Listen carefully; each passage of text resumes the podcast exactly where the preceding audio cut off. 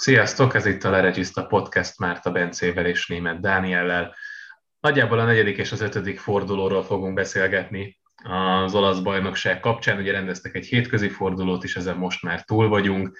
Úgyhogy néhány érdekességet itt rögtön a műsor elején kiemelnénk, meg van a Róma első vereséggel, Hellas Veronával játszottak egy izgalmas 3-2-es mérkőzést, nem csak a gólok miatt volt érdekes, de erről majd bővebben is beszélünk. Egy-egy lett a Juve Milán, erről természetesen hosszabban is fogunk beszélni, és megvan a Juventus első győzelme is a szezonban, a speciált sikerült 3-2-re legyőzni, és az az érzésem, hogy ez erről a találkozóról majd azért nem fogunk annyira pozitívan beszélni, mint a Hellas Verona Róma találkozóról. A Láció két döntetlent is játszott az előző két fordulóban, ráadásul úgy, hogy ugye előtte a Milántól ki is kapott, tehát nincs jó sorozatban most éppen a Szári féle római csapat. Hát nyilván ennek az okairól is beszélgetnünk kell majd, és ha jól számoltam, akkor ezen kívül nagy más meglepetés nem volt, tehát nagyjából hozták a kötelezőt a nagy csapatok, az Internek például nem volt könnyű dolga a Fiorentina ellen, amely kifejezetten ígéretesnek tűnik itt a bajnokság elején. Úgyhogy kezdjük is talán a fő témánkkal, a Juventus-Milán találkozóval, amiről nagyon sok minden szempont, vagy nagyon sok szempontból lehet beszélni. Kezdjük inkább azzal, hogy meglepette téged a találkozó bármilyen szempontból. Meglepett. Igazából tulajdonképpen a második félidő lepett meg, mert itt ugye nagyon sok kérdés van azzal kapcsolatban, hogy a, a klasszikus Juventus erényekből, amik azért Szári és Pirlo irányítása alatt elég erősen megkoptak, mennyi maradt meg, illetve mennyit tud visszahozni Allegri úgy, hogy ez a csapat, és ezt nem győztük hangsúlyozni az első podcastben sem, és most is sokszor szóba fog kerülni, hogy ami régen nem fordult elő, itt képességbeli problémák vannak a Juventusnál, és ezt azért nagyon durva kijelenteni egy zsinórban kilencszeres bajnok csapatra. Ez még az a csapat tulajdonképpen, nyilván mínusz Ronaldo, ebbe viszont most nem menjünk bele újra. És ez a meccs ez nekem egy kicsit erről is szólt, hogy, hogy ezek az erények, ezek mennyire, mennyire maradnak meg, és mennyire lehet őket visszahívni.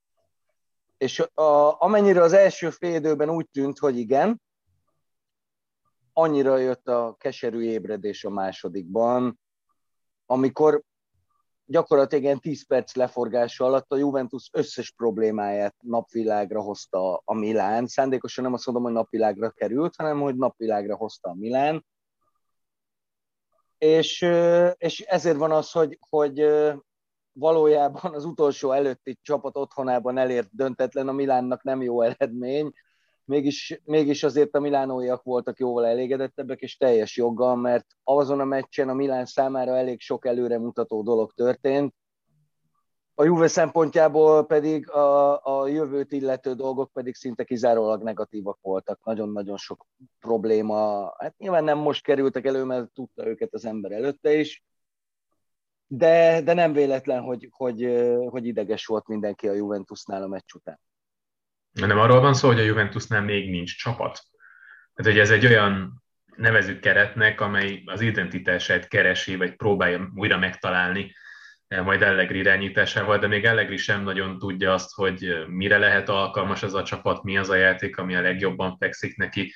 Van egy ilyen, hát nem tudom, minek mondjam, még egy ilyen hibrid keret, amely félúton van még az ő régi csapata, és a hozzunk eh, más típusú játékosokat, Pirlónak és Szárinak időszak között, és most akkor megint próbáljuk visszakormányozni az allegrisebb, vagy, vagy nevezük úgy, klasszikusabb Juventusos eh, erények felé ezt, a, ezt az egészet, de hogy még mindig nem jutottak el odáig, hogy, hogy teljesen mondjuk Allegri képére formálják, és talán még ő is szenved ezzel, mint hogy egyébként általában szokott azzal picit szenvedni a bajnokság elején legalábbis, hogy megtalálja az átcsapatát és az áttervet, ami a legerősebb. Nekem ez volt az érzésem, hogy, hogy az elején eh, jól működött az, amit kitalált, viszont utána, hogy azon túl, hogy védekezzenek, és ugye ezért ez szokott működni Allegrinek és a Juventusnak is, hogy megőrizzék az előny, az a része az most nem működött, és, és ezt nagyjából erre vezetem vissza, hogy, hogy még ez a csapatjáték, ami, ami leginkább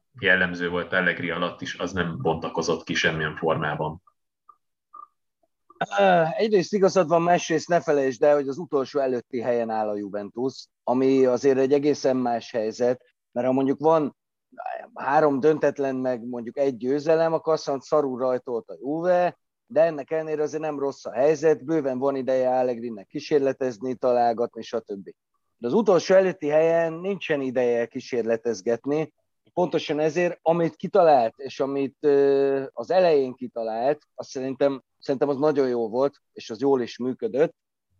De ahogy, ahogy előnybe került a Juventus, nyilván a, az, e, tehát Morata gólya után tudatosan és abszolút átgondoltan húzódott vissza, és az első félidőben működött is, amit akart, mert nagyon könnyen játszotta át a Juve a Milánnak a letámadását, és folyamatosan 2-3-ba, 3-4-be tudták rávezetni a labdát a Milán védelmére, ami azért már csak azért is győzelmet ígér, mert eléggé viharbertnek tűnt a Milán védelme a nevek alapján, nem a teljesítménye alapján, ezt is egyből ki kell, le kell szögezni.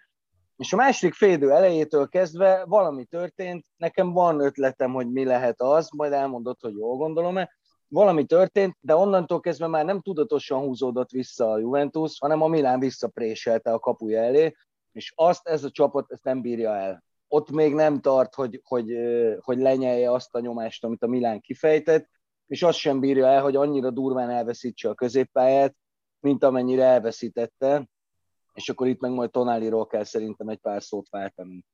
Tehát ez történt, és onnantól kezdve Allegri, hát hiába próbált meg mindent, ugye a vége felé átállt már 4-3-3-ra, az sem működött, már ez egy ilyen veszett nyele volt, mert az történt, ami, ami azért az elmúlt két évben elég sokszor megtörtént a Juventusszal, sőt, rosszul mondom, mert Allegri utolsó évében is elég gyakran előfordult, hogy nem csak az, hogy elveszíti a fonalat a Juve, hanem az, hogy érzed, hogy ez a fonal ezen a meccsen már nem lesz meg többet.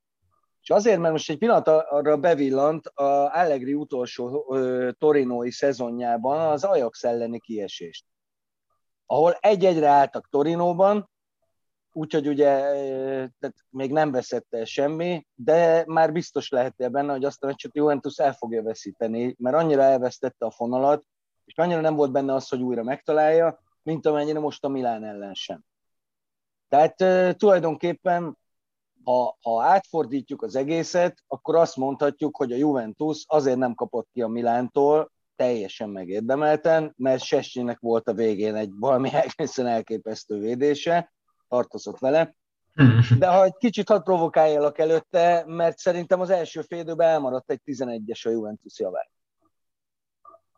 Megleptél, de kifejtett bővebben. Nagyon furcsa volt. És figyelj, sehol nem olvastam, sehol, de amikor Romagnoli szarrá könyökölte bonucci a tarkóját, az egy okot mond, hogy az miért nem 11-es. Mert Szerintem ha bárhol, máshol, bárhol máshol a pályán történik, a szabálytalanság és kárgalap, itt most ezért eszébe se jutott senkinek, hogy azért 11-es kéne adni, pedig az 11-es volt, szerintem. Szerintem nem. Tehát a, e, e, e, abban sem vagyok biztos, hogy ezt a mezőnybe lefújják. Hát volt egy elég jó lassítás róla. Amikor így látod, hogy mennek föl fejelni, és a hátulról érkező Rományóli hátulról tarkon könyökli Bonucci. Szerintem azt mindegy, nem ez, nem akarom... 16-oson belül nagyon ritkán fújják ezt le. Hát, nem tudom. Furcsa, mert nem is került szóba sehol. Ilyen júvés oldalakon olvastam, hogy elmaradt egy 11-es, és akkor megnyugodtam benne, hogy nem én vagyok a hülye. De egyébként sehol, tehát a, ját, a gazettán a játékvezető értékelésébe bele se került. Úgyhogy lehet, hogy én tudom rosszul a szabályt, és szabad könyökölni a 16-osom. Várjál, ne vigyük el ebbe az irányba, mert nem, nem, szól, nem, szól, nem azt nem szoroz. Tehát nem erről kell beszélnünk igazából, maga az eredmény azt szerintem egy, egy jogos eredmény, és a csapatoknak a játéka szerintem fontosabb most, mint ez egy helyzetre kihegyezni az egészet. És szerintem kanyarodjunk át Tonálira, és mondd el nekünk, hogy mit gondolsz róla, mert azt gondolom, hogy ennél jobb hír nem is jöhetett volna a Milánnak, mint ami történt az első pár fordulóban.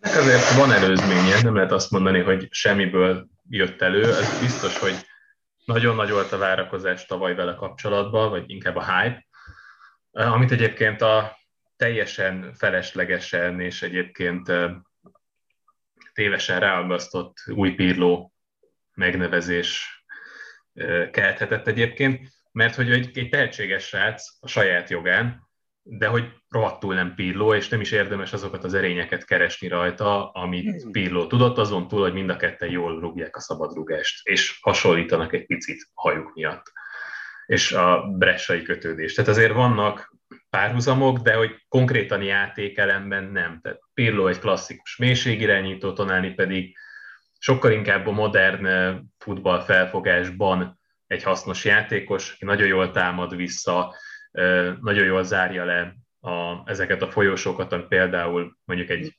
ellentámadást követően jön, az átmenetekben nagyon jó játékos, emellett pedig a labda kihozatalban is, és elsősorban a labda felhozatalban tud nagyon hasznos lenni, például azzal, hogy átlagon felül cseleszt, talán ezt nem gondoltuk volna, és ugye az első időszakában a Milennel nem is láttuk, én ezt nagyjából önbizalom kérdése vetem, vagy, vagy vezetem vissza. Tehát láthatóan nem is volt komfortos ebben a rendszerben, nagyon sok mindent meg kellett tanulni, és aztán viszont, ahogy mentünk előre, nagyjából olyan december-január környékén már voltak olyan meccsek, amik egyértelműen arra utaltak, hogy kezdi megszokni azt, hogy egyrészt Pioli mit vár tőle, hogy mire kell figyelni ebben a rendszerben, és talán azt is, hogy nem a kiesés ellen küzd, hanem itt ennél kicsit komolyabb célok vannak, ami egyébként, hogyha csak simán az európai kupahelyekért ment volna 5 6 helyen, aminál az is egy nagy ugrás lett volna, de ugye abban az időszakban konkrétan a bajnokságot is vezette, sőt elég hosszú ideig, úgyhogy ez egy, ez egy elég nagy ugrás volt a bajnokság 20. helyéről, hát hogy nem utolsóként estek ki, de ez most mindegy is. És aztán ugye most arra eljutottunk odáig, hogy ismeri a rendszer, tudja, mit várnak tőle, és sokkal nagyobb önbizalommal is játszik. Nyilván a kettő között van összefüggés, tehát így, hogy jobban tudja azt, hogy mit, mit kell olvasnia, hova kell belépnie, mit vár tőle Pioli, hova kell mozogni a labda nélkül, így egyrészt könnyebb helyzetekben találja magát, hogy nincs állandóan nyomás alatt, tudja azt, hogy az A opció és a B opció mit jelent, jobb döntéseket hoz, és ezek által sokkal nagyobb önbizalma is van, tehát jobban cselez, és még egy dolgot kiemelnék, Csáhanoglu távozását, ugyanis így ugye kiesett az az ember, aki az elmúlt négy évben elvégezte a Milán pontrugásainak 90%-át, mert pedig Tonálinak gyakorlatilag ez az egyik legerősebb tulajdonsága, hogy ő is nagyon jó rögzített helyzetekből. Az előkészítésének a jelentős részét, hangsúlyozom, Csáhanogluhoz hasonlóan inkább a rögzített helyzetekből érte el korábban is, de Bressának gyakorlatilag ezért volt az egyik meghatározó játékosa, és ezeket most ő vállalja el, nyilván jobbak is a számai előkészítések terén, ha már itt a Juventus elleni mérkőzésről van szó, a szöklet előtti gólpaszt ő adta, szóval, szóval ez egyértelműen megmutatkozik most már, és hát ugye ezért nem csak erről van szó, mert sokkal többször ér labdához, amit arra vezetek is, hogy igen? egy, egy, egy szó, amit közbevetnék. És ami engem a legmeg, leginkább megdöbbent Tonári játékába, az ez a vezérszerep, ami tudatosan és nagyon-nagyon jó felvállal. Tehát a, a, az, hogy, hogy Kessiét nem látod Tonáli mellett a pályán, az egy iszonyatos megdöbbentő dolog nekem.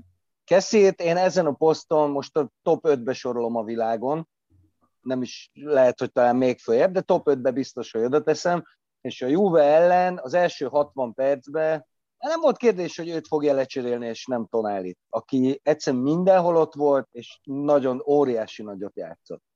Óriási nagyot.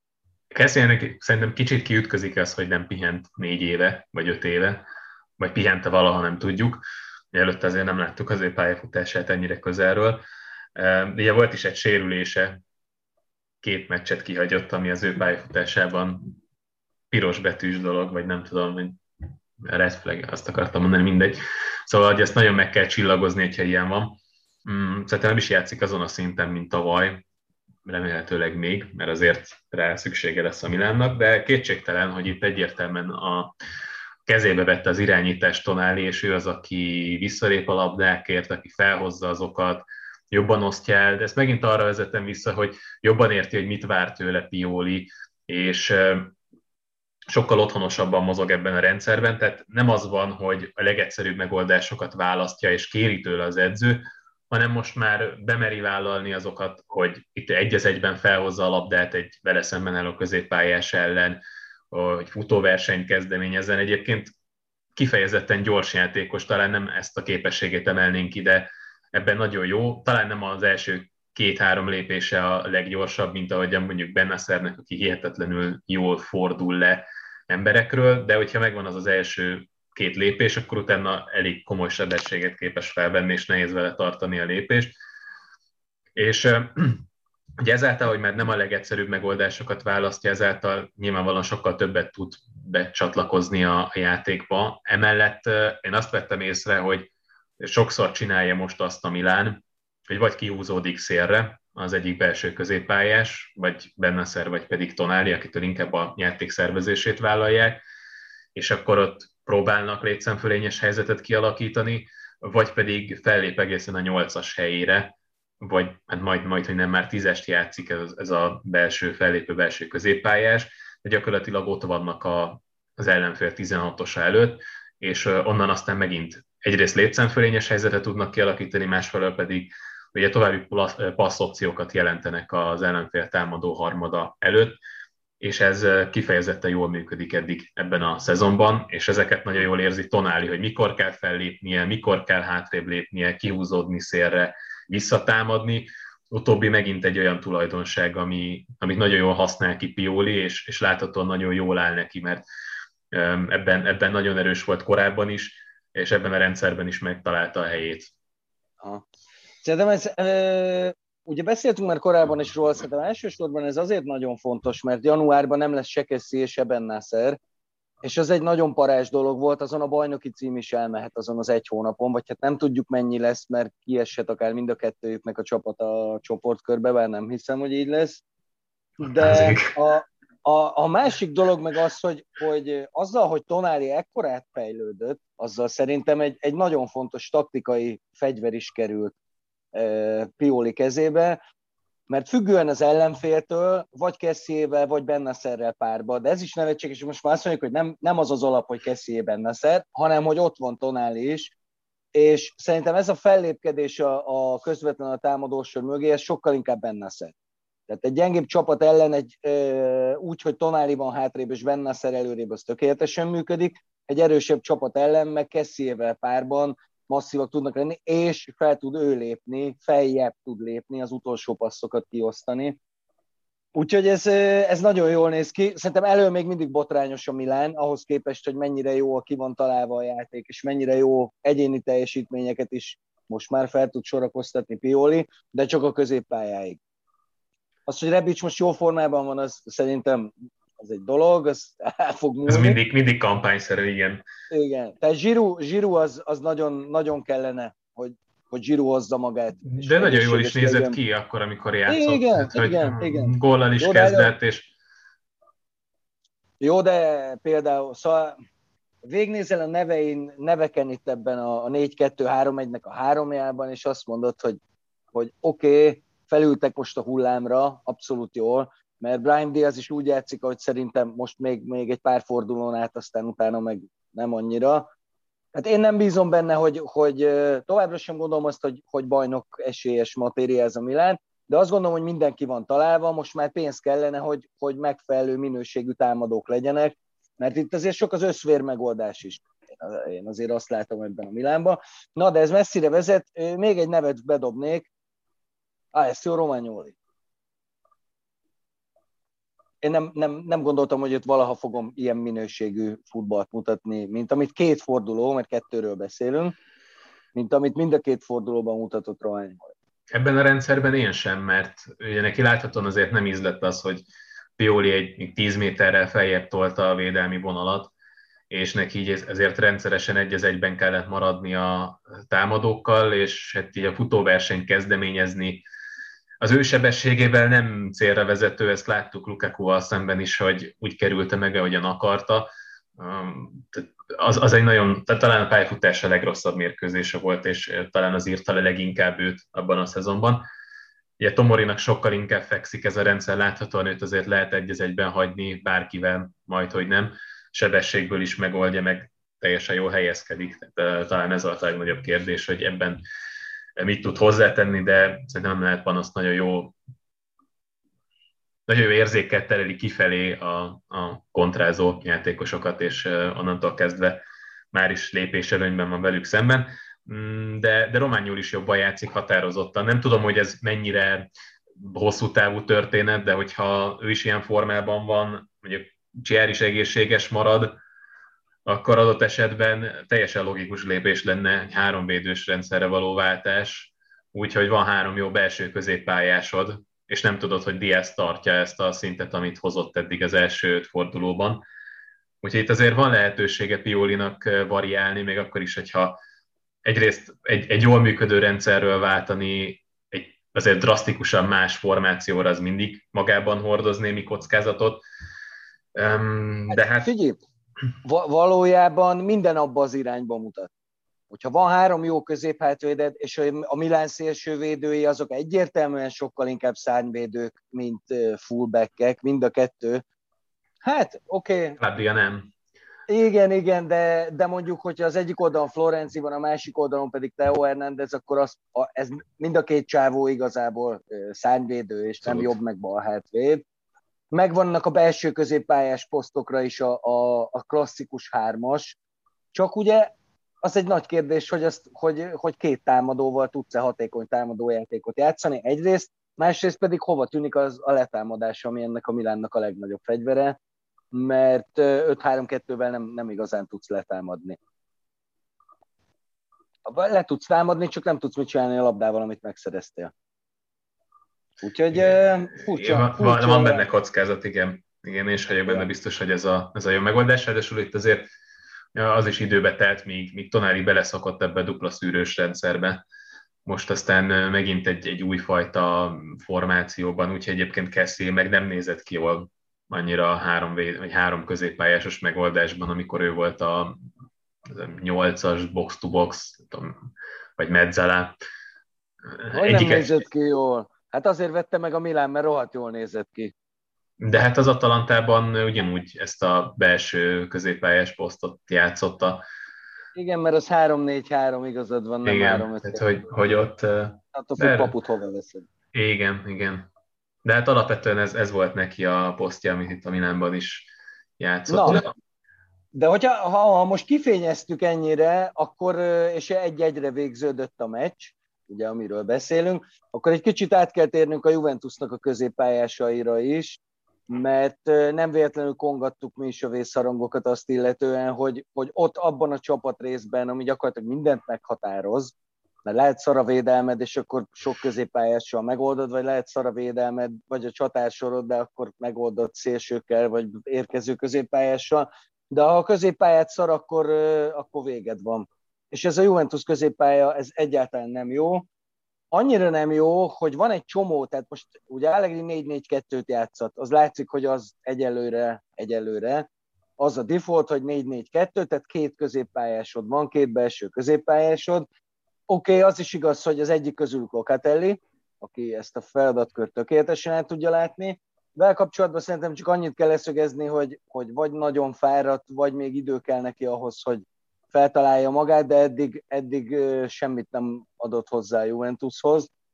Egyáltalán nem játszik jól. Nincs olyan jelenléte, mint amit például az olasz válogatottban nyáron láttunk, vagy akár a Sassuolo az elmúlt két évben lehet, hogy még szoknia kell, de Locatelliről tudjuk, hogy benne van az, hogy legyen. Na de kit rak mellé Allegri, és megérkeztünk szerintem a Juventus leges legnagyobb problémájához, mert ez a 4-4-2, amit most felrak, hogyha végig a bal oldalon Kiéza tud játszani, és a jobb oldalon pedig Quadrado, tehát Danilo a jobb hátvéd, és Quadrado van előtte, akkor ez, ez egy nagy visszakanyarodás a 2011-es, köszönöm szépen, a 2011-es Conte-féle Juve-hoz, amelyik ugye nem három védővel kezdett, hanem 4-2-4-jel, elképesztő játékosokkal egyébként, és ez egy működőképes dolog lehet, de kit raksz be Locatelli mellé középre? És látszik, hogy ez egy hatalmas nagy probléma lesz egész évben, Ugye Bentancurt halálra fikáztuk már tavaly, vagy hát tavaly is, meg tavaly előtt Mindig. is, meg a legutóbbi podcastban is, mert agy nélkül szerintem nagyon nehéz futballozni, és ráadásul, mint hogyha, mint hogyha direkt csinálná, hogy saját magát beleviszi az olyan hülyeségekbe, hogy elképesztő, és megérkeztünk Rabióhoz. Nem tudom, hogy szembe jött-e veled a, a, a speciál elleni meccsről az a jelenet, a Juve első gólja, amikor a egy ilyen iszonyú sprinttel a szöglet zászlóig roha, nyomasztja az emberét, Verde volt talán, és megszerzi tőle a labdát. Mindegy, elfelejtettem, hogy podcastelünk, és nem tudunk képet mutatni hozzá. A lényeg Rabio, aki gyakorlatilag gúzsba köti Allegrit, mert egyébként szerintem valójában alkalmas lehetne erre a baloldali középpályás posztra is, hogyha mondjuk nem feltétlenül támadni kell, de nem csinál Rabio semmit, és ezt a semmit is annyira pofátlanul szarul csinálja, hogy az embernek elkerekedik a szeme, és, és akkor még nem beszéltünk, ugye nem is akarok beszélni sem McKenny-ről, Ramsey-ről végképp nem, ezek használhatatlan futbalisták. És ha tavaly, vagy egy kicsit ilyen wishful thinking azt mondtam, hogy akkor kimaradjon ebből a középpályából, akkor én Rabióra azt mondtam, hogy maradjon, mert benne van, hogy belőle lesz valami. Na hát egyelőre nem úgy néz ki, és ez a Juventus egyik legnagyobb probléma. Nekem az a legnagyobb problémám ezekkel a játékosokkal, hogy nem tudod megmondani, hogy mi a posztjuk. Hogy, hogy Rabio milyen szerepkörben a legjobb, mert szerintem nem igazán hatos, nem igazán nyolcas, szélen egyáltalán nem látom. Igen.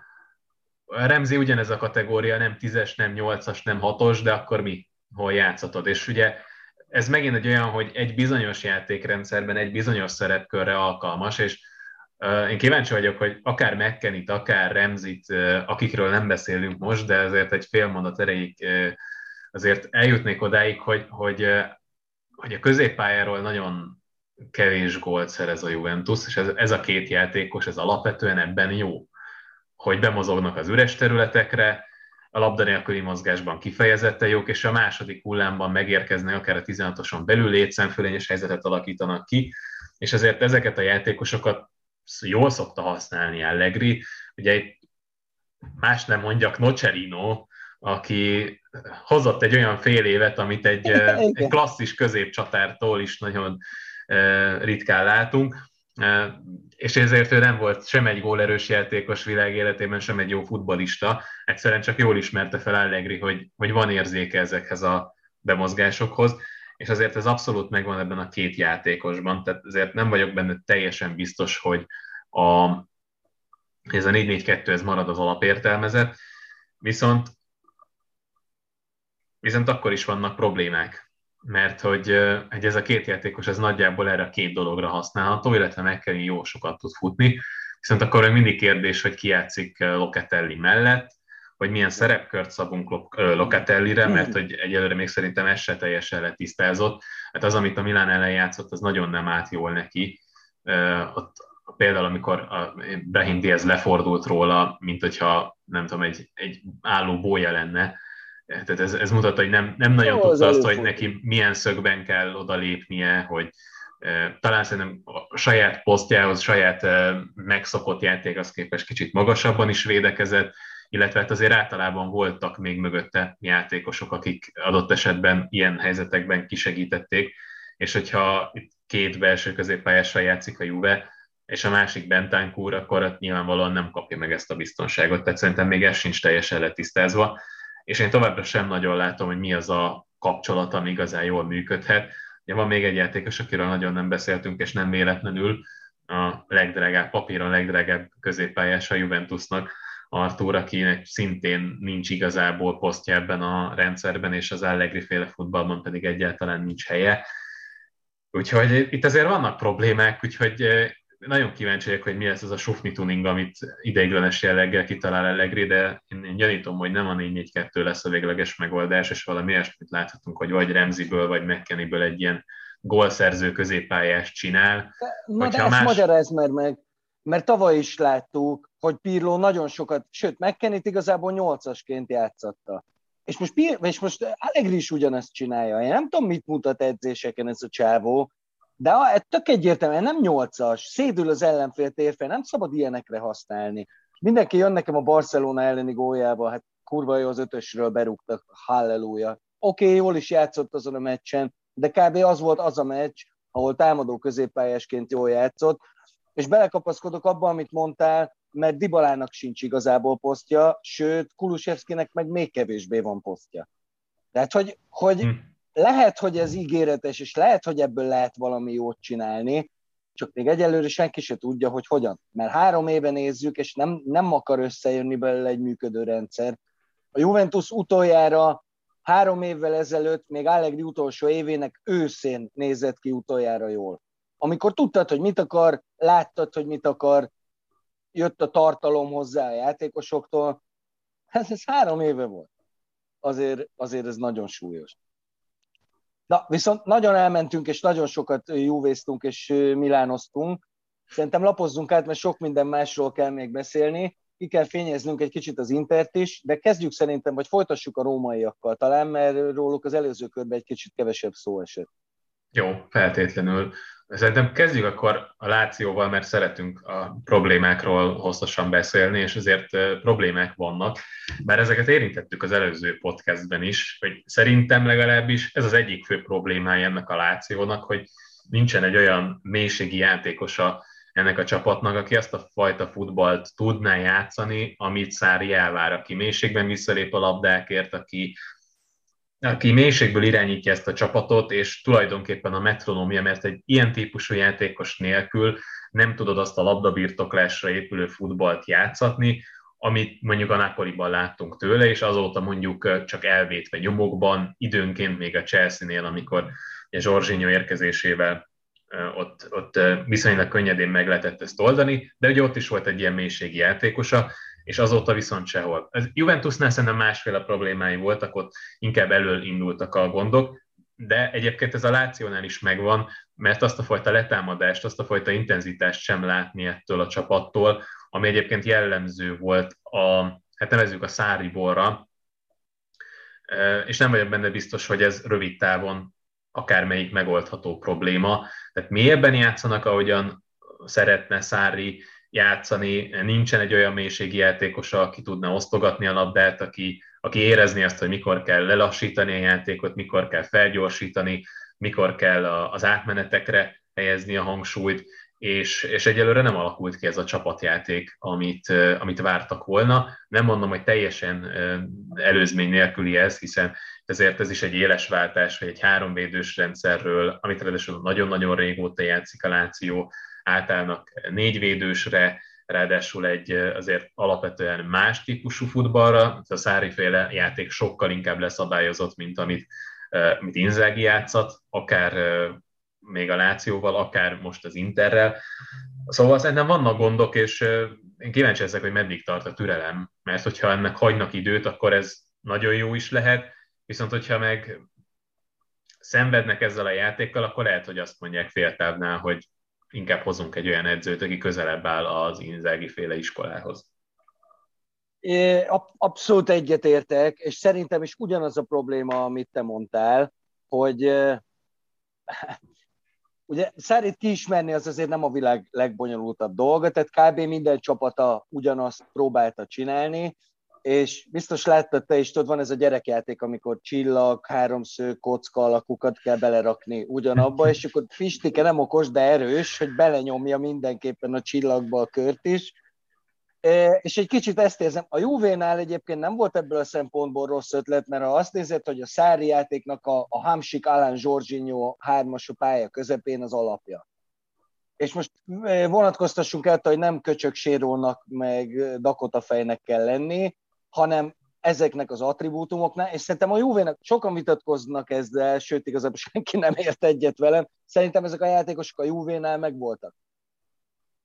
Ott más és sokkal fundamentálisabb problémák voltak, például Cristiano Ronaldo, de most ránézel erre a Lációra, és azt mondod, hogy most a legutóbbi meccsen Akpapro Cataldi Alberto hármassal kezdett Torinóban, Na most erre azért úgy eléggé rohadt nehéz ráhúzni a Zsorzsinyó ellen Hamsik, Hamsik hármas, és a szerepköröket se tudod. Mert hát. oké, okay, oké, okay, látod, hogy nagyjából kinek milyen szerepet szán, de azt gondolom, hogy ezt benéztem, mert ezek a játékosok erre nem képesek. És az első két forduló hiába nézett ki Bitang jól, azért ne felejtsük el, hogy két pofozni való gyökérrel játszottak, nyilván azokat a szezon elején megszórják, de egyből a harmadik fordulóban az a Milán elleni meccs, amit én úgy ültem le nézni, hogy hú, na, ez rohadt jó lesz, hogy hú, és izé, hát a Milán úgy elnadrágolta őket, hogy köpni jelni nem tudott a Láció, és ez az egy kicsit úgy bennük maradt szerintem. Tehát az el, a múlt heti két meccsükben abszolút olvasható volt az, hogy, hogy elkezdtek kételkedni, és nem is működött semmi. Ez a Toro ellen is, ez kb. nézhetetlen volt, óriási mázliuk volt, hogy nem kaptak ki. Igen, egyrészt, meg a Torino sokkal-sokkal jobban játszott, sokkal veszélyesebben, és menet közben az ugrott be, hogy a Torino sokkal inkább játsza a Juric féle focit, mint a Láció Szári féle focit, ami nem egy nagy megállapítás. Vagy mondod? Okos. Azt akartam mondani, hogy pont, hogy nem egy nagy megállapítás, mert hogy alapvetően annyira szembetűnő volt a különbség a két csapat között, és van is egyébként ráció abban, hogy a, hogy a Torinónál ilyen tekintetben könnyebb dolga volt Jurisnak, mert a keret a sokkal jobb, mint amivel Veronában dolgozott, és alapvetően ugye ez, ez megint egy olyan csapat, amelyik nagyon régóta, szerintem jobb, már, már csak egy hát Belottival is. Azt nem tudom, hogy sokkal, Belotti meg nincs, úgyhogy... Hát egy, egyelőre, és ennek ellenére működik egész jól ez a rendszer, de ezen a minőségben azért van különbség jelentősen. Már csak azzal, hogy Pobega játszik a középpályán, de hogy nagyon jól szokta kihasználni ezeket a játékosokat Juric, vagy hát Veronában jól használta ki, és ugye ott talán az volt a legnagyobb problémája, hogy a helyzeteket viszont nem tudták beverni, ugye nem, nem volt egy ilyen klasszikus jó befejező, pedig próbálkoztak tök jó játékosokkal, Lazanya szerintem ezen a szinten kellett volna, hogy működjön, de... Hát, Lazanya egy kontracsatár. Mondj egy, Igen. egy, mondj egy a gyorsaságán kívül egy olyan erényt, amire azt mondta, hogy nemzetközi szintű erénye Lazanya. Hát a San Siro-ban általában jól szokott játszani, úgyhogy ez az egy. Lenémítottad magad közben, véletlenül. Beszűkült, beszűkült emiatt. De egyébként igen, és jó, csak most itt Kalinic jutott eszembe. Kalinic a másik, egyébként szintén működhetett volna, tehát oké, okay, a Milánban nem volt jó, de, de alapvetően nem egy, nem, de alapvetően nem egy rossz középcsatár, vagy ez egy egyértelműen szériás szint szerintem. Most azt lehet, hogy a motivációt azt így menet közben elveszítette ezzel a bukat minános dologgal. De mindegy, szóval én azt mondom, hogy sokkal inkább megvoltak az alapok Juricsnak az építkezéshez, és ahhoz, hogy viszonylag gyorsan átültesse a gondolatait, és azért a Torinónak jobb volt sokkal a kerete annál, mint amit hozott. És ez egy, ez egy masszívan alul teljesítő csapat volt, és azzal, hogy sokkal világosabb szerepkört adott játékosoknak, és láthatóan működött is az, amit csinált az előző klubjánál, ez, ez nagyon sok mindent ad, és, és ez a bizonytalanság, ez viszont lehet, hogy ott van már Szárival kapcsolatban, hiszen a legutóbbi két állomásán nem működött a dolog, most tök jó példát hoztál ezzel, hogy próbálja a csillagalakzatba beleerőszakolni a kört, lehet, hogy fordítva mondta, teljesen mindegy, de hogy így alapvetően valami olyasmit lát ebben a keretben is, ami nincs ott, és vagy alkalmazkodik, vagy pedig belebukik ebbe. Szerintem ez a két opció van. Viszont, hogyha alkalmazkodik, akkor az már lehet, hogy nem annyira hatékony, mert hogy azért elég dogmatikus edző ilyen téren, tehát ugye ő szereti leszabályozni minden egyes mozgását a játékosoknak, alapvetően egy támadó felfogású edző, de bizonyos határokon belül, tehát mindent az utolsó automatizmusig be kell gyakorolni, viszont ez akkor működik jól, hogyha megvannak hozzá azok a játékosok, akik ezt képesek elsajátítani, és én ebből a középpályából nagyjából Luis Albertóban látom, hogy nagyjából azt a hámsikféle szerepkört át tudná venni, esetleg valami hasonlót, amit Alan játszott Milinkovic de az már azért alapvetően más lenne, mert profilban eltérő játékosok, de, de azt gondolom, hogy Milinkovic lehetne jól használni ebben a rendszerben, másképp, de lehetne azt jól használni, de ezt a mélység irányító posztot ezt senkire nem tudja rászabni, ami viszont szerintem kellene ebbe a rendszerbe, mert ez megvolt még az Empoliban is, Valdi Fiori személyében, aki nyilván egy korlátokkal rendelkező játékos volt, de abban a rendszerben nagyon jól működött, a passzkészségével abban, hogy pontosan tudta azt, hogy mit vár tőle az edző, és akárkire nézek, most én nem látom ezt. És akkor még nem beszéltünk a szélső hátvédekről, akik igazából nem szélső hátvédek, és igazából itt például a Kájári ellen kifejezetten rosszul nézett ki a két belső védő is, és ez élen a Cserbivel, akinek talán az egyik leggyengébb mérkőzése volt, amit láttam a Lációban tőle, hogy nagyon régóta láttam. Jó, az azért egy bitang feladat, hogy az egész életedet három védővel nyomod le. Pontosan. Mondjuk ez se, mondjuk ez se igaz, mert ugye a Szászolban meg négy védővel játszott. Cserbi is. És közben tudod, mi jutott még eszembe? Hogy a Lációnak nagyon régóta nincsen regisztája. Tehát a védelem előtt a Lációnál mindig is egy verőember dolgozott. Most, hogy az, hogy az Lukas Leivának hívták, vagy Badainek hívták, vagy most éppen Katádinak hívják, aki a legviccesebb Láció nevelésű játékos, már ha a karrierjét nézzük végig. De Biglia például nem ez a típusú játékos Kicsoda? volt. Biglia.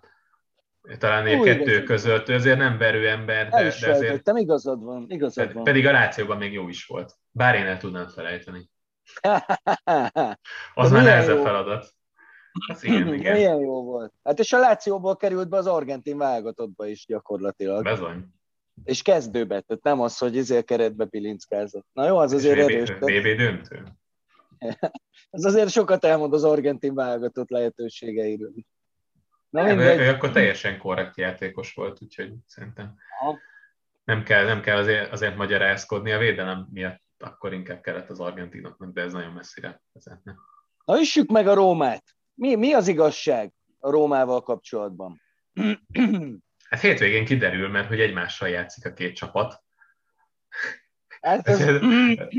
Én egyébként simán a Rómára teszek, mert továbbra is, is tartom, hogy ez a tehát Mourinho annyit mindenképpen, vagy azt mindig nagyon jól csinálta, hogy viszonylag gyorsan le tudta tenni azokat az alapokat, amikkel már meccset tudott nyerni. És hogy általában még a pályafutásának az első részében ez úgy nézett ki, hogy az első évben bitangerősek voltak, a másodikban pedig még szintet tudtak lépni. Na mostanában ez már szokott hiányozni azért az ő ilyen edzői periódusából. Tehát van egy nagyon jó felfutás az elején, és aztán kipukkadnak ott egy ilyen fél év után. Onnantól kezdve pedig ő sem tud bele mit kezdeni, a keret is belefásul, és már nincs meg a második év sem, amikor hogy igazából fel tudja futtatni ezt az egészet. Mm, de egyelőre szépen mennek, nem voltak olyan nagyon erős ellenfeleik, ezt én továbbra is azért kiemelném. A Fiorentinet leszámítva, de szintén egy, egy épülő csapat, ráadásul azért az sem volt egy sima győzelem a Rómának. Hát, sőt. Bocsánat. Szóval egyelőre azt gondolom, hogy ez inkább a Mourinho hatás, de aminek ugye a rövid távon általában jönnek a pozitívumai, ez most is érezhető. Hogy aztán ebből hosszú távon mi lesz, hát nem tudom. Alapvetően ugye az előző két-három éve, vagy talán még lehet, hogy többet is mondhatnánk, mourinho nem sok jót ígér, de közben meg volt a Milánnak is egy olyan edzője, aki úgy ült le, hogy ő egy félszezonos edző, vagy talán még annyi sem, és azóta is egyébként jól néz ki a csapat, sőt, ezt lehet mondani egyre jobban. Így szóval van. Nem és ez tartom, nagyon fontos. Nem tartom ez a kizártnak. És, és nem tartom Igen. kizártnak, hogy Mourinho is újra megtalálja ezt Olaszországban, ahol uh, tudom, hogy, hogy ezt beszéltük, hogy a Rómánál alapvetően más hagyományok vannak, és nem feltétlenül a, a védekező foci az, ami ott megszokott, de, de szerintem Olaszországban ez nem, nem fogják ezért előszedni, hogyha éppen még működik a dolog, csak egy nullára nyernek, vagy nem néz ki jól a csapatjátéka. A védelem az persze kérdéses, hogy mennyire passzol hozzá, nem annyira én azt gondolom. De rövid távon kijöhet, vagy össze hát, lehet ezt rakni.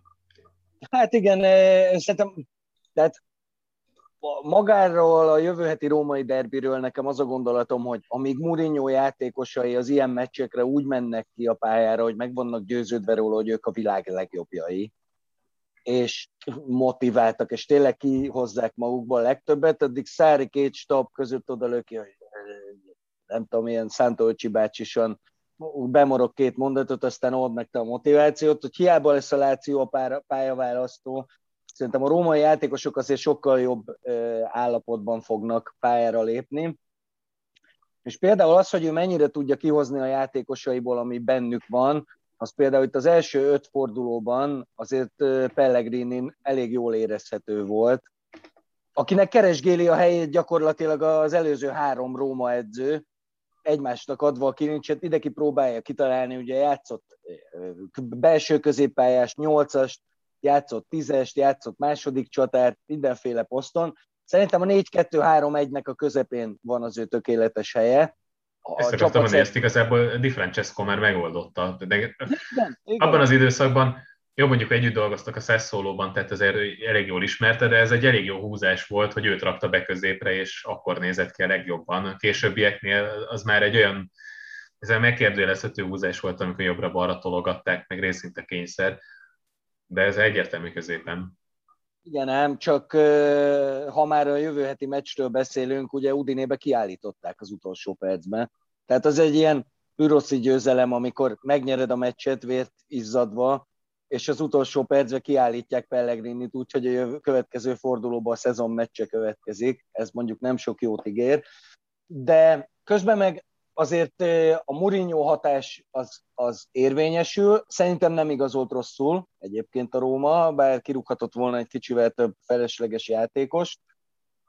De azért a, a tavalyi évről áthozott problémák közül azért nagyon kíváncsi leszek, hogy hányat és hogyan tud megoldani majd Mourinho, mert gyakorlatilag a teljes védelem az nekem óriási kérdés. Ugye elsősorban azért, mert a játékosok jelentős része az nem ebben a formációban érzi magát szerintem igazán otthon, sőt van, aki egész biztosan nem. Ugye Mancini az Atalantától, ugye az háromvédő, tavaly is akkor volt a jobb fél éve, amikor, amikor háromvédőre váltott a, a, a Róma. Ő benne szerintem benne van képességbe, hogy, hogy a vezére tud lenni ennek a védelemnek, de egyelőre még borzasztó forró fejű hozzá. Olyan hülyeségeket csinál, minden, minden meccsen benne van, hogy, hogy kiállítják. Ibányás szerintem pedig egyszerűen nagyon jól nézett ki az elején, de az elmúlt két éve az, az engem egyáltalán nem győzött meg. Oké, okay, hogy nem idős játékosról beszélünk, de hogy egy négyvédős rendszerben ő, ő mennyire lesz hasznos, azt nem tudom. Azt viszont tudom, hogy Kárzdorp nem jobb hátvéd mert védekezni semennyire nem tud. Tehát a klasszikus szányvédő, iszonyatosan gyors. Megnéznék egy futóversenyt Látzárival, ha már a másik római csapatról is szóba került. Szerintem ők ketten a két leggyorsabb játékos a szériában jelen pillanatban. Lehet, hogy tévedek, de nem sok. Teo Hernández a sarokban sír. Ja, hát oké, okay, Teo se lassú, tegyük hozzá, bár még Morata a labdával a lábán lefutotta. Az mondjuk meglepő volt. Szerintem annak, még nincs csúcsformában, ez érezhető volt, hogy a, a ritmusváltásoknál, hogy ez, az most még nem úgy jött ki neki. Nem nem tudom, hogy valami... Volt. Inkább megdöbbentő módon, szerintem inkább okos volt. Ja, hogy nem rúgta fel azért, azt, azt ja, teljesen, ja. tehát nem tudom, hogy honnan ja. ugrott be itt a, az agyának a tudod, egy működő agysejt így bevillant, hogy ne rúgt fel, ne rúgt fel, ne rúgt fel. Nem Igazából a 90. ennél, percen vagy. Igen, ebben az akcióban ennél egy megdöbbentőbb dolog volt, hogy Morata nem csak eltalálta a kaput, de gólt is lőtt belőle. Igen, szépen csinálta meglepően. Nem de tudom, ez, volt egyébként hasonló gólja BL-ben, a Real Madrid ellen talán, amikor Igen, de nem ő lőtte be végül, és a Bayern München ellen, a Bayern München ellen volt. Az idegenbeli 2-2, amikor majdnem tovább jutott a Juve gyakorlatilag az aztán az elmúlt négy-öt év legszebb Juve támadása, az ugye egy, egy megakasztott Bayern támadásból indul, a végig csürdöngeli a pályát, ott valakit még bőrbe is húz, és legjobb ütembe kitolja a Quadrado elé, aki, aki egy lövőcsellel, ugye, az még talán Filip Lám, aki ott kicsúszik a szöglet zászlóig, a Quadradónak a lövőcsele után, és bevedi emlékszem, utána azt posztoltam Facebookra, hogy nem tudja valaki, hogy hogy lehet gifet magamba tetováltatni. Mindegy. Szóval egy dolgot akartam még a Rómáról, hogy ugye tavaly is ment a kísérletezgetés a középpályán, és nem csak Pellegrinivel, hanem nagyon erősen keresgélte Fonseca is, hogy, hogy hogyan lehet. Ugye Veretúnak nyilvánvalóan kirobbantatatlan helye van, de hogy kivel a legjobb párban, és én azt gondolom, hogy a, furcsa lesz, amit mondok, mert a Verona ellen, ahol ugye jött a szezon első veresége, ott Krisztánte volt a párja, és én egy kicsit azt gondolom, hogy az lesz majd a megoldás. Tehát nem VR, nem Diavara, hanem, hanem Krisztánte lesz majd ott a megoldás. Ez két jól passzoló játékos, úgyhogy hogy ketten gyakorlatilag az összes hatos és nyolcas erényt is felvonultatják. Úgyhogy az lehet jó. Nyilván, amikor védekeznie kell sokat a Rómának, és ezt a kicsit szedett-vedett védelmet kell biztosítani, akkor lehetnek belőle problémák, de az egész Róma keret nem erre van kitalálva.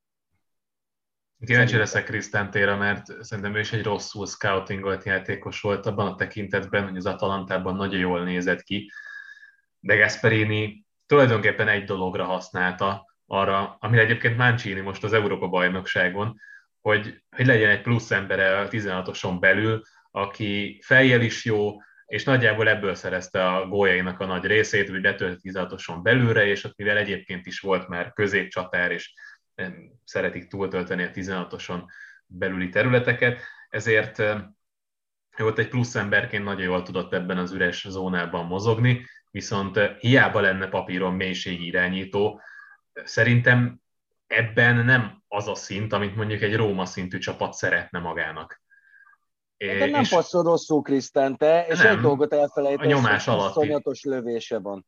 A nyomás alatti döntéseivel nem vagyok kibékülve elsősorban, hmm. és én nyilván ezért hozta vissza, vagy húzta vissza tavaly őt um, Fonszéka a védelembe, mert hogy játszott is egyébként utánpótlásban belső védőt, de hogy nyilván a labdakihozatalok miatt rakta őt be oda, és mégis az volt az érzésem nagyon, nagyon sokszor, igen, Szóval az azért, tehát az volt az érzésem vele kapcsolatban sokszor, hogy nem hoz jó döntéseket, annak ellenére, hogy a passzkészség ez meg lenne hozzá, de hogy, hogy nem érezte azt, hogy mikor, mekkora kockázatot kell vállalni.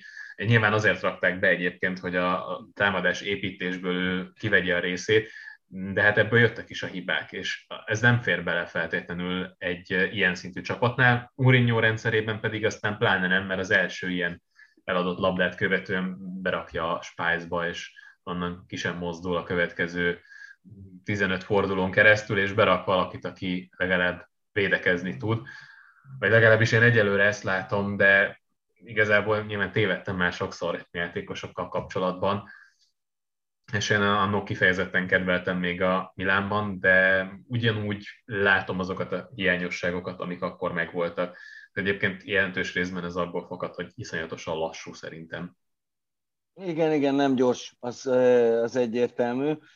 Hát nem tudom, meglátjuk ezt majd, viszont megint pörög az időnk, és még nem beszéltünk a, arról, akiről szerintem a leginkább akartunk beszélni, ugye a Nápoliról, és a Fiorentináról. Szerintem, szerintem amit semmiképp se adjunk ki, az a Nápoli, már csak azért sem, mert ugye nem csak a veretlen százszerzalékos listavezetőről beszélünk, hanem azért is, mert egyikünk se tartotta őket bajnoki címbárományosnak. Oké, okay, most nem is, arról gondol, nem is arra gondolok, hogy két ilyen szerencsétlen bénát lezúztak négy núra idegenbe, bár ez sem lebecsülendő teljesítmény, főleg szerintem az Udinei. De a kérdés az, hogy mi, mi működik most ennyire jól, és hogy ez működhet-e akár egész évben ennyire jól. Ez Spallet is az az edző, akinél megszoktak lenni ezek a hagyományos periódusok, vagy legalábbis az előző csapatainál megvoltak. Ugye például az Interben mind a kettő szezonjában nagyon jól kezdték a bajnokságot. Olyannyira, hogy ott voltak az első egy-két hely valamelyikén, nem volt olyan ősz, amit az első helyen töltöttek, és aztán menetrendszerűen jött a visszaesés. Egy, egy évvel korábbra tekintünk, akkor a Rómánál nem volt ennyire drasztikus, de akkor is érezhető volt, hogy nagyon erősen kezdték az idény, és aztán valamikor itt a tél folyamán pedig nagyon visszaesett a gólok mennyisége, és ugye nyeregették a mérkőzéseket, de azért az a Róma már nem az a Róma volt, amivel elindították a bajnokságot. Szóval ez a periódus ez azért nagyjából nála is megvan, nem ért teljesen váratlanul az, hogy jól kezdték a bajnokságot, meg alapvetően egy jó edző, tehát ezt ne felejtsük el. Annak ellenére, hogy tehát most az internet talán nem hozta ki azt a potenciált, ami a keretben volt, vagy nem hozott ki minden.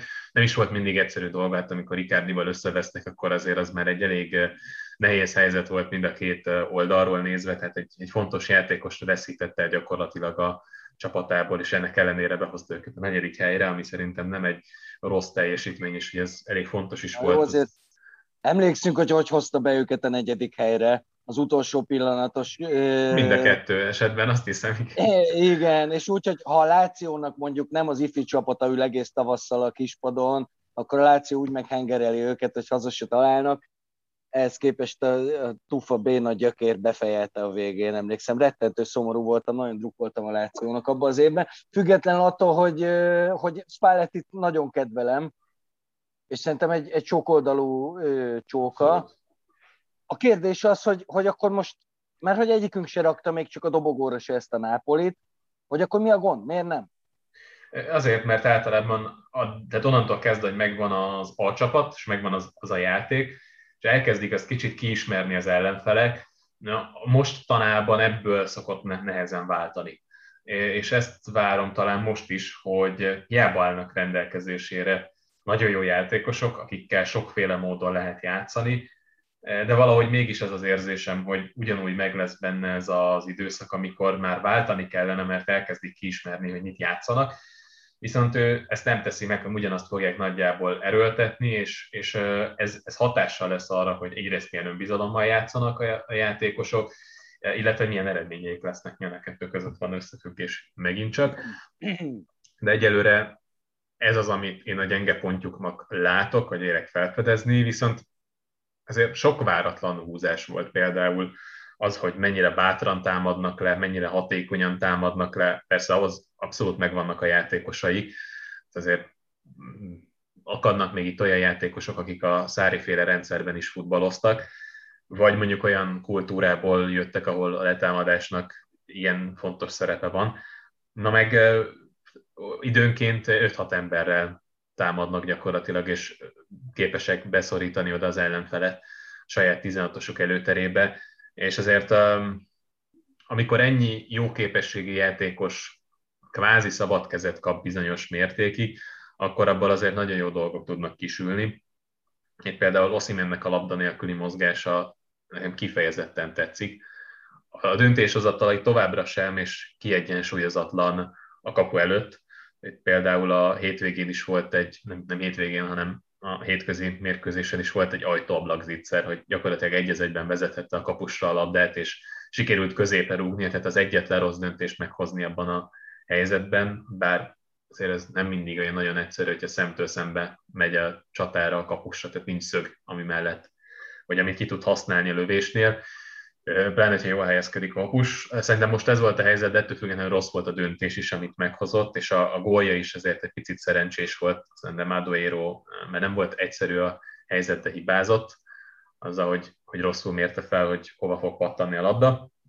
Mindegy is, de a lényeg az, hogy nagyon jól néznek ki egyelőre. A másik dolog az a sérülés, ami ugye tavaly megkeserítette az életüket, tehát ez már Gattusoval is nézhetett volna ki jobban korábban, csak hát ugye volt időszak, amikor vagy Petenye játszott egy fél szezonon keresztül, vagy már ő sem mert sérült volt, és ugye nem volt Mertense, nem volt Osimen nagyon sokáig, tehát azért ezek az opciók már neki is meglehettek volna, és akkor jobban is néznek, és akkor szerintem bejönnek a BL pozíciók valamelyikébe.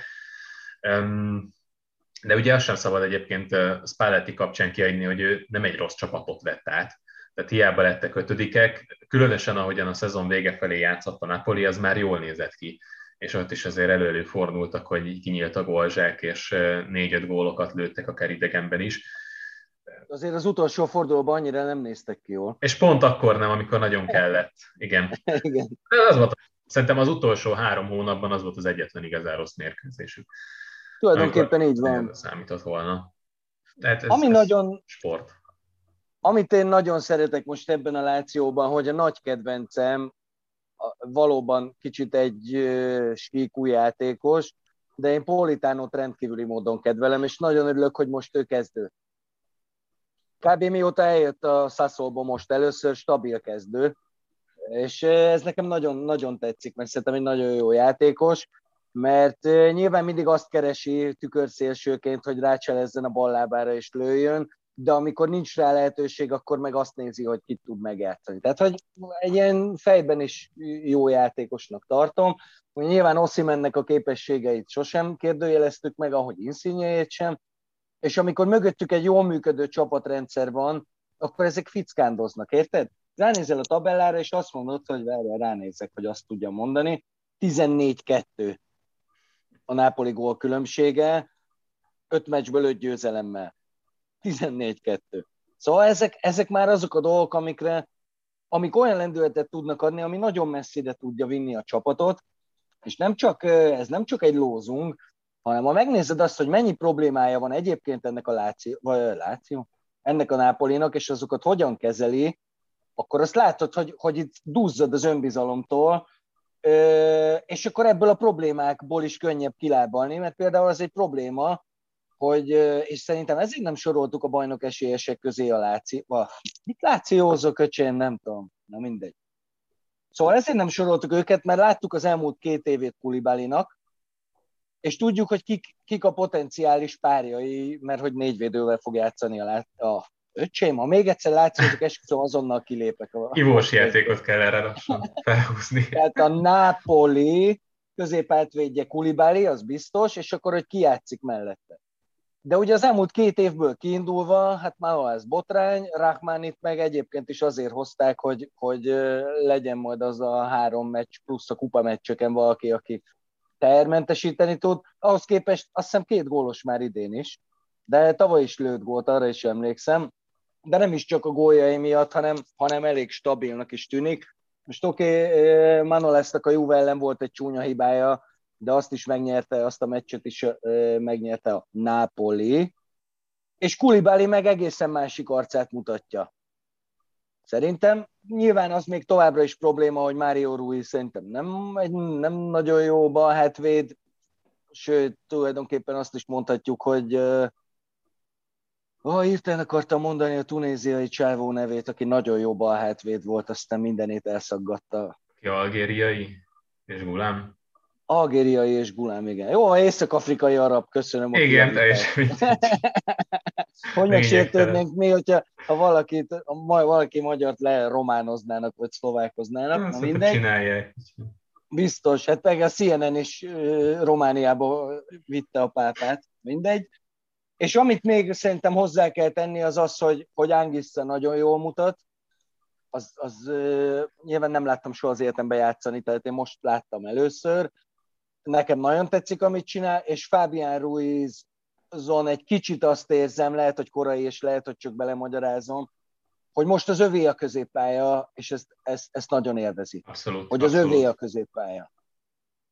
Mert az, hogy ő egy egészen kiváló futbalista, azt szerintem nagyon fiatal kora óta egyértelmű nekünk legalábbis, vagy én így gondoltam legalábbis, de, de olyan domináns középpályás játékot játszani, mint amit most játszik, hogy nincsen mellette se Zselinski, se senki más, aki, aki elviszi előle a Rivalda fényt, nem hiszem el, hogy ezt kimondtam. Mm. Az nagyon jól áll neki, és, és a jó ellen is rohadt jól játszott egyébként, most meg a, a, a, a heti két meccsen meg brutális volt. Neked a Napolinak a játékos kiválasztási folyamata az, az hihetetlen magas színvonalú.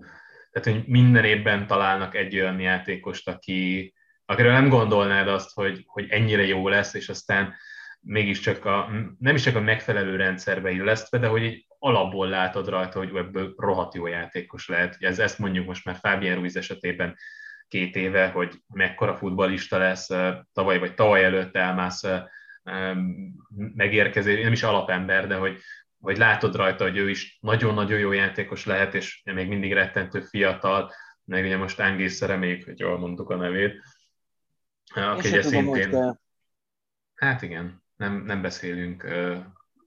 Kameruniul? Igen, azt akartam mondani. De franciásnak tűnik, azt lehet, hogy tévedek. Abszolút. De hogy őt is ugye Fulemből hozták el, tehát jó, tavaly Premier League-ben játszottak, de hogy hogy azért nem a legerősebb csapatban volt ő. Ott volt valami Villarrealos karika, nem? Vagy ott nem is játszott Volt, egyáltalán? volt, de, de, de. De nem tudom, hogy játszott -e, csak hogy Sokat, is, tehát alapember volt ott is, csak viszonylag kevés meccsüket néztem, úgyhogy. Igen, én azért mondom, nem láttam egyszer se. De hát akkor Európa Liga győztesről beszélünk. Hmm. Na mindegy, engedjük el Angiszát, és figyelj. Egy éve korábban játszott szerintem. Igen? De mindegy, lehet, hogy tévedek. Elhiszem neked. Mindegy, ezt megállapodhatunk benne, hogy Angiszáról semmit se tudunk, de tetszik nekünk. Nagyon, nagyon jó játszik. Ennyi. Figyelj, ne zárjuk le úgy, hogy két mondatot nem mondtunk az Interről, mert szerintem mindenképp érdemes beszélni róluk. valójában nem is, tehát az, hogy ők nem hibátlanok, az ugye valójában annak a, a, a Genoai Sampdoria elleni meccsnek köszönhető.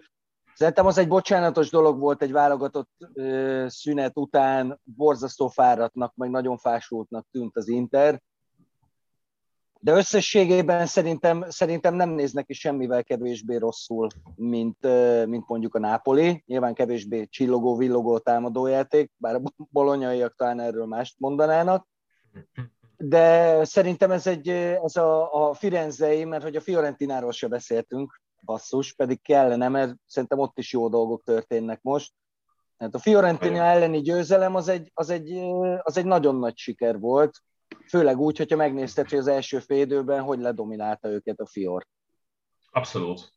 Tehát az első fél időben akár hm, kettő góllal biztosan vezethetett volna, de inkább hárommal, hogyha nincs Handanovicsnak a nagy védése. Tehát ez a forduló, ez, ez gyakorlatilag a, az eddig alul teljesítő és szidott kapusoknak a nagy fordulója volt, ez a kettő inkább, mert hogy ez Csesnyinek is volt nagy védése, a Milán ellen, ami pontot ért. Itt az Inter szerintem meccsben tartotta konkrétan Handanovics azzal a két bravúrral, aztán ugye a harmadik Pior Zitzernél már ő is tehetetlen volt. Azt szerintem de... szabálytalan volt az a gól. Igen, de nem szokták visszafújni. De miért nem amúgy? Mit kellett volna csinálni a Skriniárnak? Felugrott, hogy elfeje, és kilökték a labda alól. Én is, nekem is feltűnik, hogy ezeket nem fújják le, de miért nem? Ez, tök, ez szabálytalan, tök egyértelmű. Nem is csak az, hanem hogyha van egy ilyen szituáció, akkor nagyon-nagyon durva dolognak kell történnie ahhoz, hogy előtte az akció elindító szabálytalanság miatt visszafújják azt a videóbírón keresztül ami egy ilyen tudatos döntésnek tűnik, őszintén szóval nem értek vele egyet, meg nem is értem feltétlenül, hogy erre mi szükség van, ha már lehet varozni, ha már visszanézik, de ez ilyen szubjektívnek tűnő ítéleteket azt nem nagyon szokták megváltoztatni, úgyhogy ez ilyen trendnek tűnik, nem feltétlenül jó irányba, de ez nagyon messzire vezetne. Minden esetre Italiánóval elég jól néz ki ez a fior, úgyhogy Nekem igazából egy, egy ilyet írtam fel, hogy most, őket most középcsapatként kell majd definiálni, vagy akár odaérhetnek még egy konferencia liga helyre, vagy egy Európa liga helyre, mert ugye a keret az tehetséges, Bonaventura szerintem nagyon jól néz ki ebben a rendszerben, Lahovics pedig még nem is játszik azon a szinten, mint tavaly, ennek ellenére azért őt elég jól használja már most Itáliánó, csak talán a döntéseknél akadnak még problémák Lahovicsnál. Szerintem az Inter ellen volt egy olyan helyzet, amivel egyértelműen lőnie kellett volna, és inkább a paszt választotta, ami ott abban a helyzetben szerintem nem volt jó döntés, és aztán később meg voltak olyanok, amiket elvállalt, amikor talán inkább passzolni kellett volna. Tehát, hogy ezeket még kicsit sikerül csiszolni, akkor ez egy nagyon jó csapat lehet, de talán megérdemelnek annyit, hogy többet beszéljünk róluk, úgyhogy majd Jövő a következő adásban feltétlenül. Jövő héten. Nem következő adás, jövő héten. Jövő héten, oké. Okay. Optimisták vagyunk. Ami pedig az Intert illeti, nekem egyáltalán nem meglepetés, amit játszanak. Ugye erről beszéltünk, hogy, hogy alapvetően azért Conte és Inzági között vannak párhuzamok, lényeges eltérésekkel természetesen, lényeges eltérés például, hogy szerintem sokkal támadóbb felfogású eh, Simone Inzaghi, sokkal nagyobb szabadságot ad a játékosainak adott esetben, és e, egyelőre ezt érzem, hogy ez a, ez a felszabadultság, ez most nagyon jót tesz ennek a csapatnak, mert azért az a fajta szabályozottság, az a fajta fegyelem, amit a konte típusú edzők megkövetelnek, az rövid távon nagyon jól tud működni, viszont hosszú távon, és ezt szerintem mentálisan nagyon nehéz elviselni, hogy hogy te folyamatosan le vagy korlátozva egy bizonyos szerepkörbe, és tudod, hogy tudnál adott esetben jobb is lenni, vagy kilépni ebből a szerepből, de nem, mert az edző ugye azt várja, hogy engedelmeskedj az ő utasításainak, a rendszer az mindenek felett áll, a csapat mindenek felett áll, és Inzaghi azért ilyen tekintetben megengedő edző, és ebből nagyon jó dolgok, vagy nagyon látványos dolgok tudnak kisülni, és aztán persze nem kell félteni, tehát ez egy ugyanúgy szervezett játék, csak kreativitás terén többet enged kibontakozni, és azért egyelőre ezért az az érzésem, hogy vannak játékosok, akik egy picit pontosabbak is, mint szoktak lenni, tehát Jacob például majdnem minden belő, amihez hozzáér, de amit elő az egészen biztosan gól lesz, és azért az ő pályafutásának a teljes részére nem ez volt a jellemző, ezért hajlamos helyzeteket kihagyni, és benne marad jó pár gól.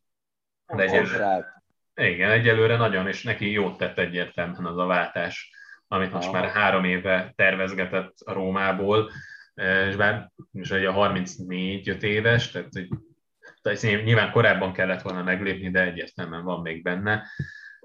Úgyhogy jól néz neki, nagyon, de hát ez, ez nem meglepő, és, és hát, szerintem továbbra is én tartom, hogy ők a bajnok esélyesek, annak ellenére, amit mondjuk a Napolitól láttunk.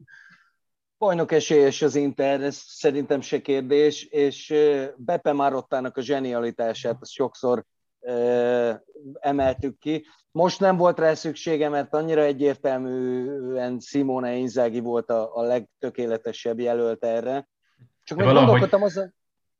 Valahogy már ott és a, ezek a dolgok, ezek általában egy, egy helyen szoktak előfordulni, tehát lehet azt mondani, hogy egy szerencséje volt azzal, hogy Pogba pont abban az évben vált szabadon igazolható játékossá, vagy hogy aztán végül Allegri is, amikor Conte távozott, akkor még elérhető volt, egy szerencséje volt az edzőválasztásokkal és minden egyébben, de valahogy ő mindig jó helyen van, jókor, és azért ez így hosszú távon nyilván nem a véletlen műve, hogy most is tudott edzőt találni a jó edző helyére, ugye, mondjuk, hogy másodszor játszott el vele, hogy felépített egy csapatot, és aztán ott hagyta, bár ez az Internél valamelyes talán érthetőbb és kevésbé váratlan volt de, de hogyha meg...